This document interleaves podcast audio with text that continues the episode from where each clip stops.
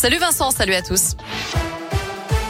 À la une de l'actu, un peu plus d'élèves positifs au Covid, mais moins de classes fermées cette semaine. C'est le bilan publié par l'Académie de Lyon. 124 Covid ont été confirmés chez les enfants, 120 classes fermées, aucun cas chez le personnel des écoles. Presque 17 000 tests salivaires ont été réalisés.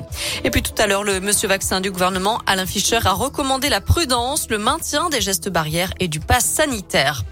Près de chez nous, ce cambriolage spectaculaire à Sainte-Sigolène, une entreprise de mécanique de précision, a été visitée le week-end dernier. Près de 5 tonnes de matières premières ont été dérobées, des pièces pour euh, l'armement et pour l'aéronautique. Une enquête est ouverte. Vu les matériaux volés, elle pourrait s'orienter vers la piste du réseau organisé d'après le progrès.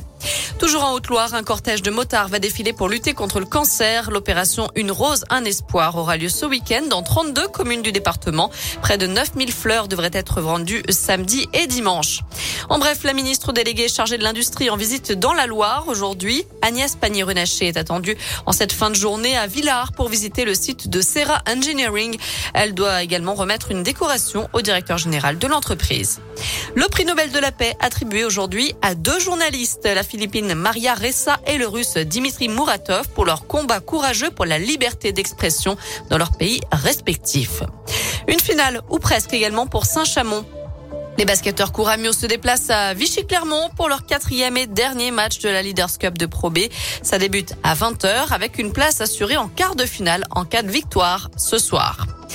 Enfin, ses fans l'attendaient avec impatience. Stromae fait son grand retour. Celui qui s'était mis en retrait de la scène depuis 2015 est annoncé au festival Rock en scène en août 2022, le dernier week-end d'août.